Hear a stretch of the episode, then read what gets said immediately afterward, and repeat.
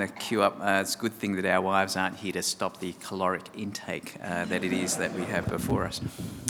I understand that building has been the theme for these breakfasts and indeed obviously the theme of what's happening to this building. But I thought that this morning perhaps we can look at what I think we ought to be building from, and that is from the cross of our Lord Jesus Christ. And so will you pray with me for a few moments before we dive into what I hope I can share with you. We thank you, dear Father, for the privilege it is to gather here this morning, for the food that we have enjoyed, for the fellowship in your gospel, and above all, for your Son, our Lord Jesus Christ. And we do pray that in your mercy, you will please help us to hear your voice and respond appropriately for Jesus' sake. Amen. Well, on one day in first century Judea, the Romans used to crucify up to 1,000 people in one day. That's a lot of people, isn't it? 1,000 people. On another day, they crucified 3.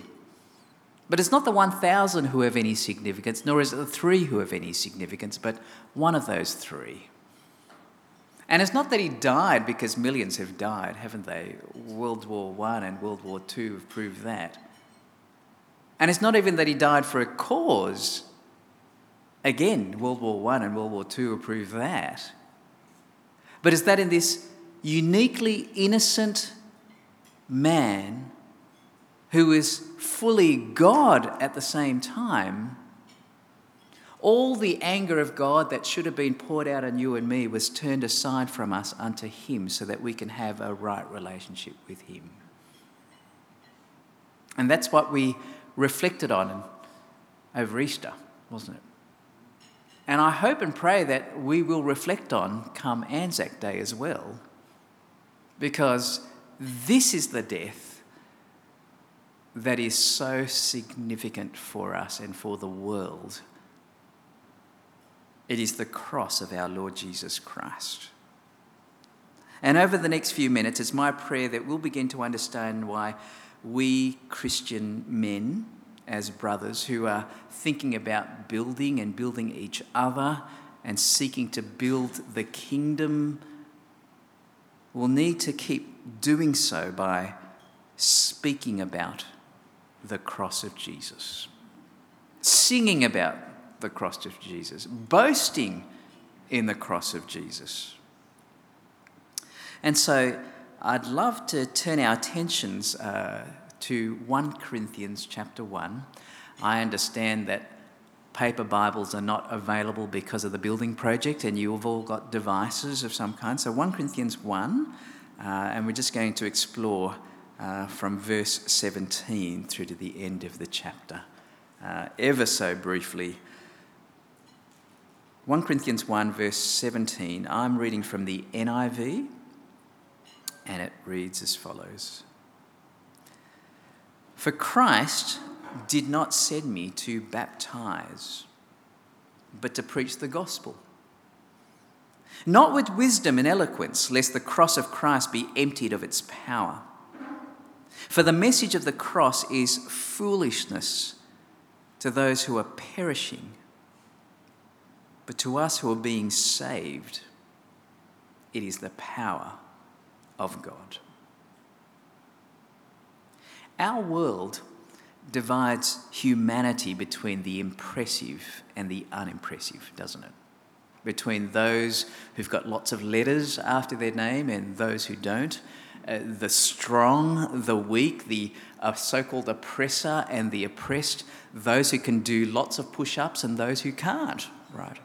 That's how we divide humanity. But the cross divides humanity. Did you note those words?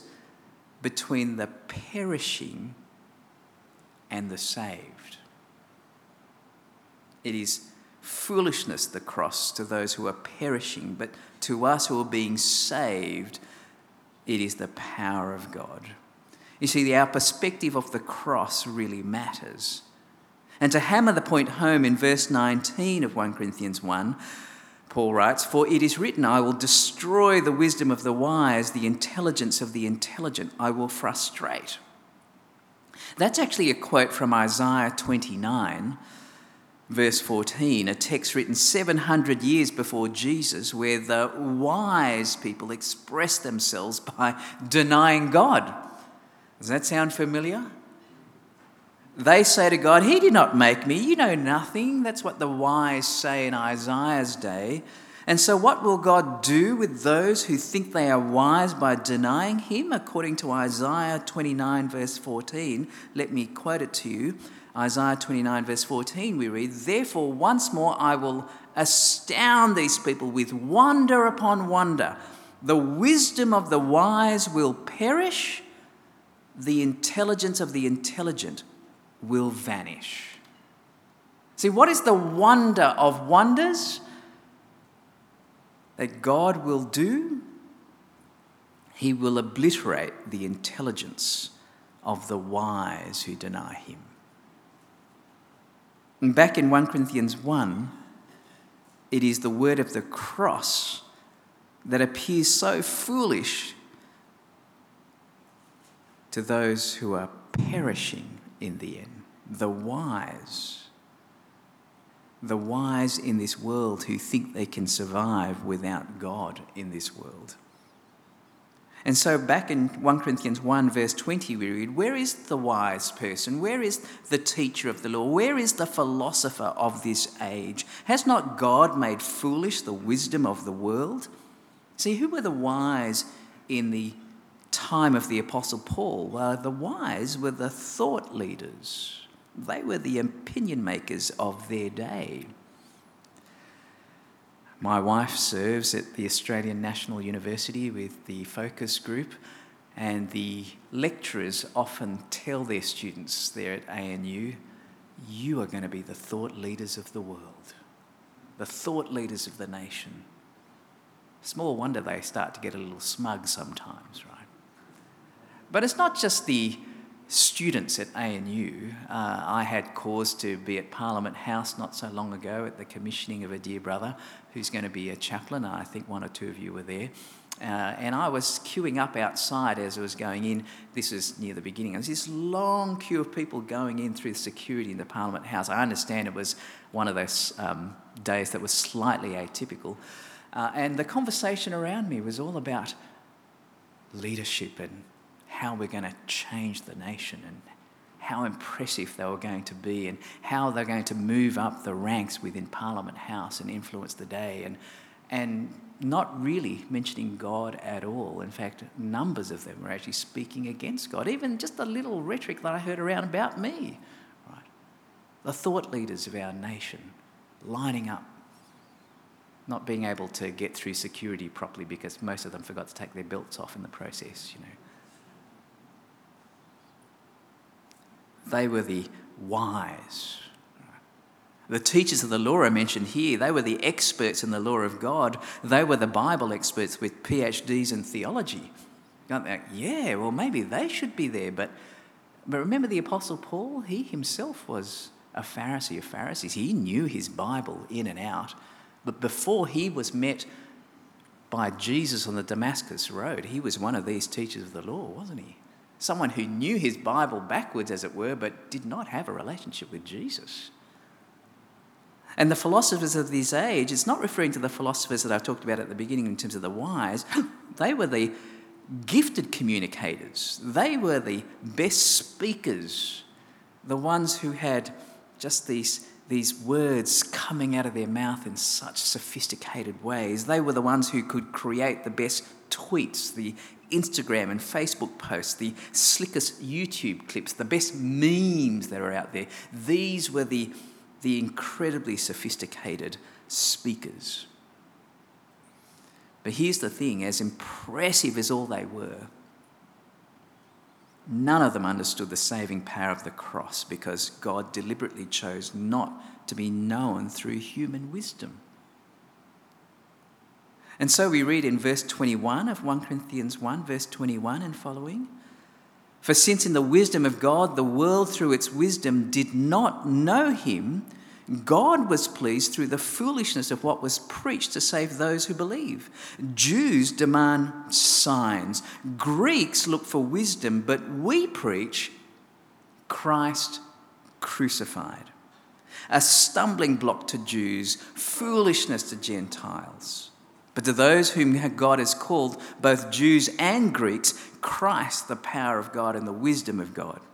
For the foolishness of God is wiser than human wisdom, and the weakness of God is stronger than human strength. You see, to the Jew of the day, crucifixion was a sign of God's curse, and that is true, it is a sign of God's curse. But therefore the Jews rejected that, and they looked for signs, they looked for miracles, they looked for something that was far more impressive in the supernatural realm. Greek people of the day, they saw the cross as just weak and unimpressive, so they looked for wisdom, right? So they had the philosophers of the day, the wise of the day. I don't know whether you remember in Acts chapter 17 when Paul was debating people in Athens, there were the Epicurean philosophers and the Stoic philosophers. Those were the people who looked for impressiveness in their thinking, in their PhD equivalents, in their world views and how it was held together. And they just thought that Paul was just a babbler who just picked up bits and pieces of different philosophies in the end. They were far more impressed with wisdom and how many letters people had after their name in terms of the equivalent of the ancient Greek world. But God chose to show them up through a crucified Messiah. And so he writes in verse 26, brothers and sisters, think of what you were when you were called. Not many of you were wise by human standards. Not many were influential. Not many were of noble birth. Not many of them had wise, powerful, or privileged positions when they were saved. So why are they looking for those positions to be so impressed with? And he goes on in verse 27, but God chose the foolish things of the world to shame the wise. God chose the weak things in the world to shame the strong. God chose the lowly things of this world and the despised things and the things that are not to nullify the things that are, so that no one may boast before him. So what you and I might write off as hopelessly weak, God chooses to shame the strong. What you and I think is lowly and despised, God chooses to bring to nothing. When I was a member of my former church in Wollongong before coming to Canberra, I was there for 25 years. There was a couple in their 60s who used to come and interrupt whatever conversation I had with someone else. They were a bit awkward, socially awkward, kind of people who really were not impressive in the eyes of the world. They didn't have social cues for various reasons. Unattractive to the world. But they turned up to church every Sunday. They sang their lungs out every Sunday. They spoke gospel truths to me and to those around about them. They were self-aware enough to recognise their own awkwardness and have now developed a ministry to share with other people who share their challenges in terms of personality. See, the cross isn't foolishness to them. Indeed, the cross is what they boast in because they know they can't boast in themselves.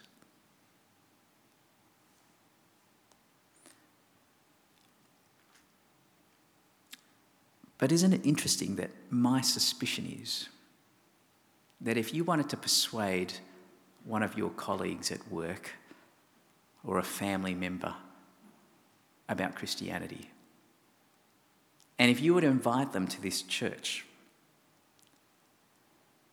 would you be tempted to introduce them to the, cardiac surgeon in your congregation? I don't know if you have one, and I don't know if you are one, so I'm sorry if you are. I'm not, pointing a finger at you at all at this point in time. But wouldn't you, like me, be tempted to think, I'll introduce them to the most impressive person in this building, right? The cardiac surgeon, or the person who works in the Prime Minister's department, or someone from DFAT, because that's really impressive, isn't it? I mean, some of them, they can't even tell you what they do because they'll have to kill you if that's the case, right? And they are so impressive. And so if I'm going to persuade someone about Christianity, then I want to introduce them to the person who's the most impressive person in this building. Now, don't get me wrong. Of course you can, right? The question is, are you relying on impressiveness to see someone become a Christian? Or are you relying on God?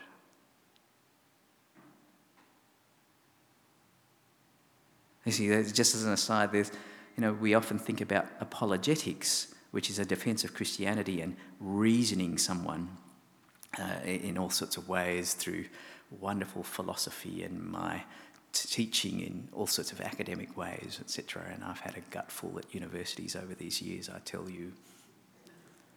But that doesn't convert someone. The cross is the power to save people. The simple explanation of Jesus, his life, his death, his resurrection, his ascension. That's what's going to see someone converted. Not my impressiveness, not my apologetics. Now, I think there's a place for it, right? As someone once helpfully described, it's like a circle of truth is the gospel, and there are tangents that helpfully get you onto the gospel, but it's the gospel that's going to convert them, not the tangent. And sometimes when we get so caught up with the tangent, with all the arguments for, that we can actually get off the circle through the tangent as well. And our reliance is on our impressiveness rather than on the gospel itself.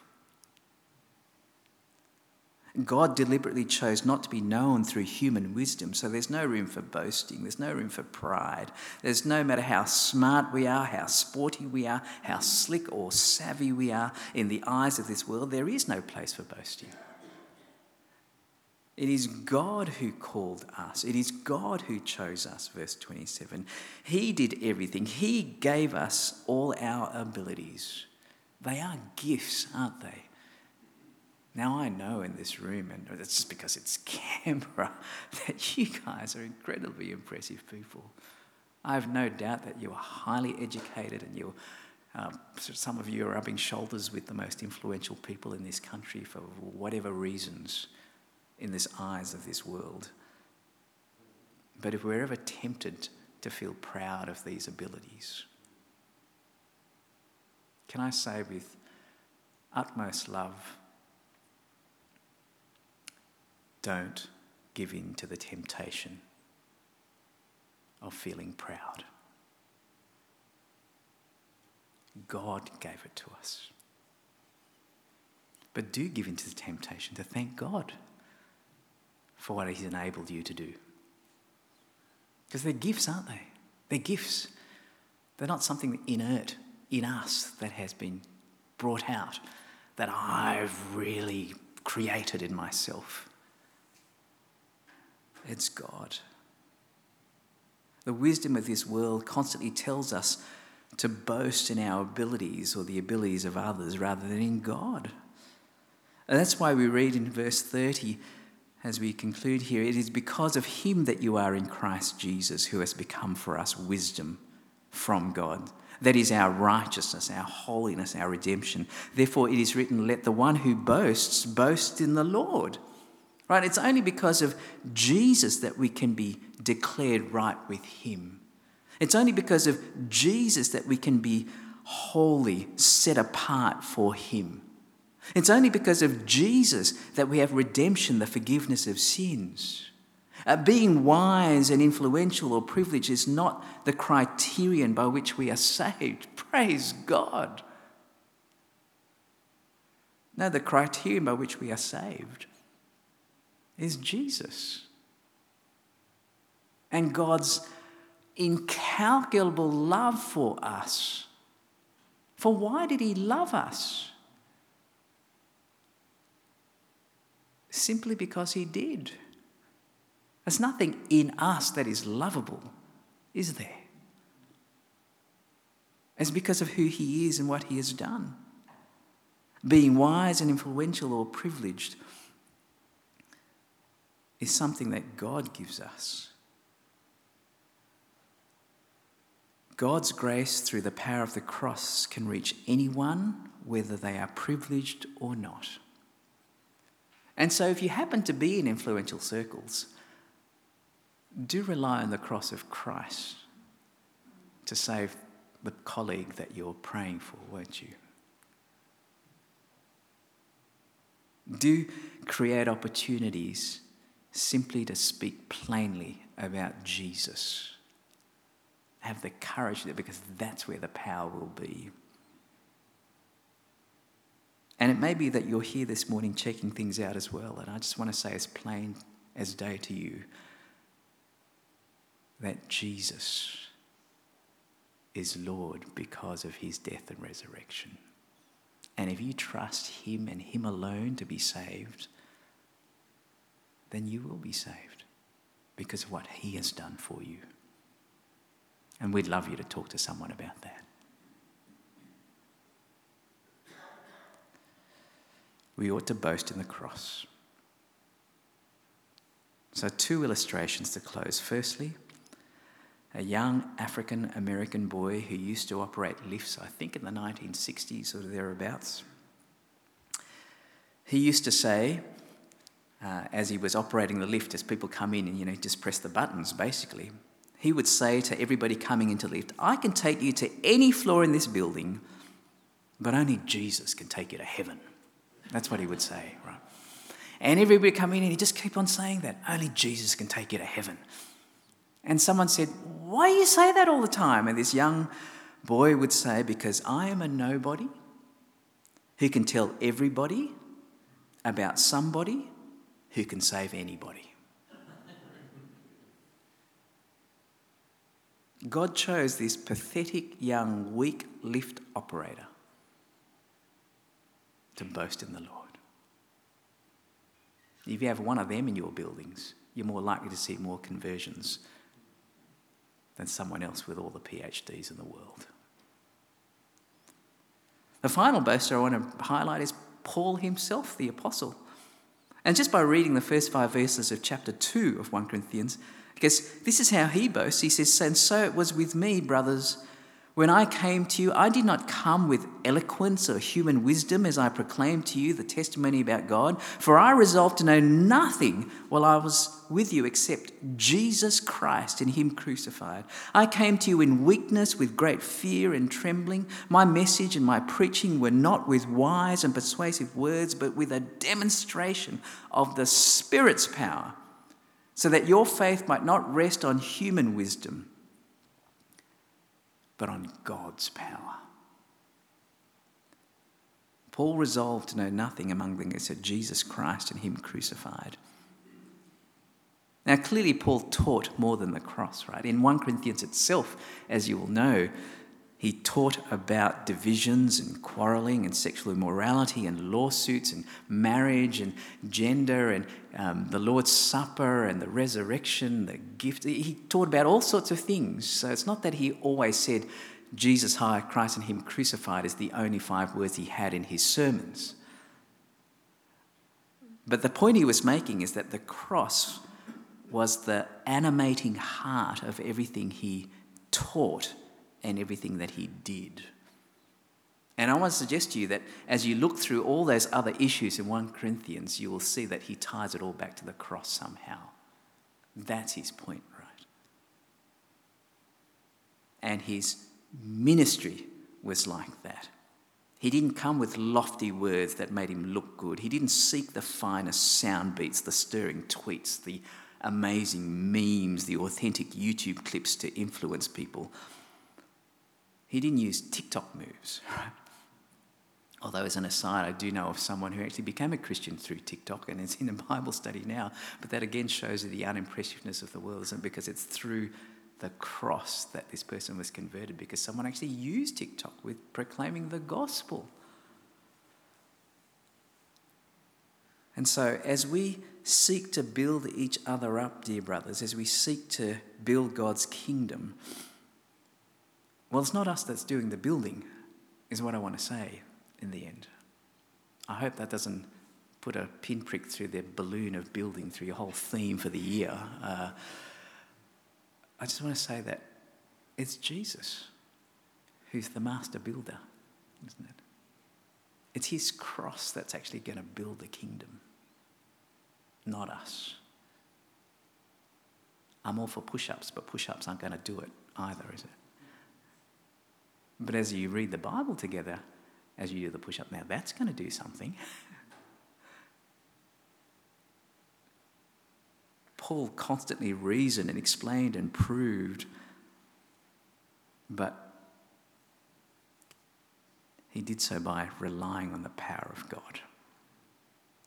One man said, as long as people are impressed with you and your powerful personality and your impressive gifts, then there is very little room for you to impress people with a crucified Saviour.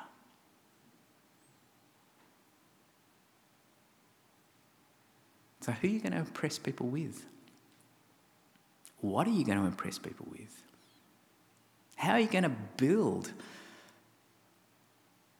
Well, not through your strength and your impressiveness. It's by relying on the builder, relying on Jesus, his life, his death, his resurrection, his ascension, his return to his glory. As one songwriter put it, my worth, our worth, is not in skill or name, in win or lose, in pride or shame. But our worth is in the blood of Christ that flowed at the cross. Will you pray with me? We thank you, dear Father, for our Lord Jesus Christ. Help us, we pray, to so rely on him that when people look at us, they see him rather than our impressiveness.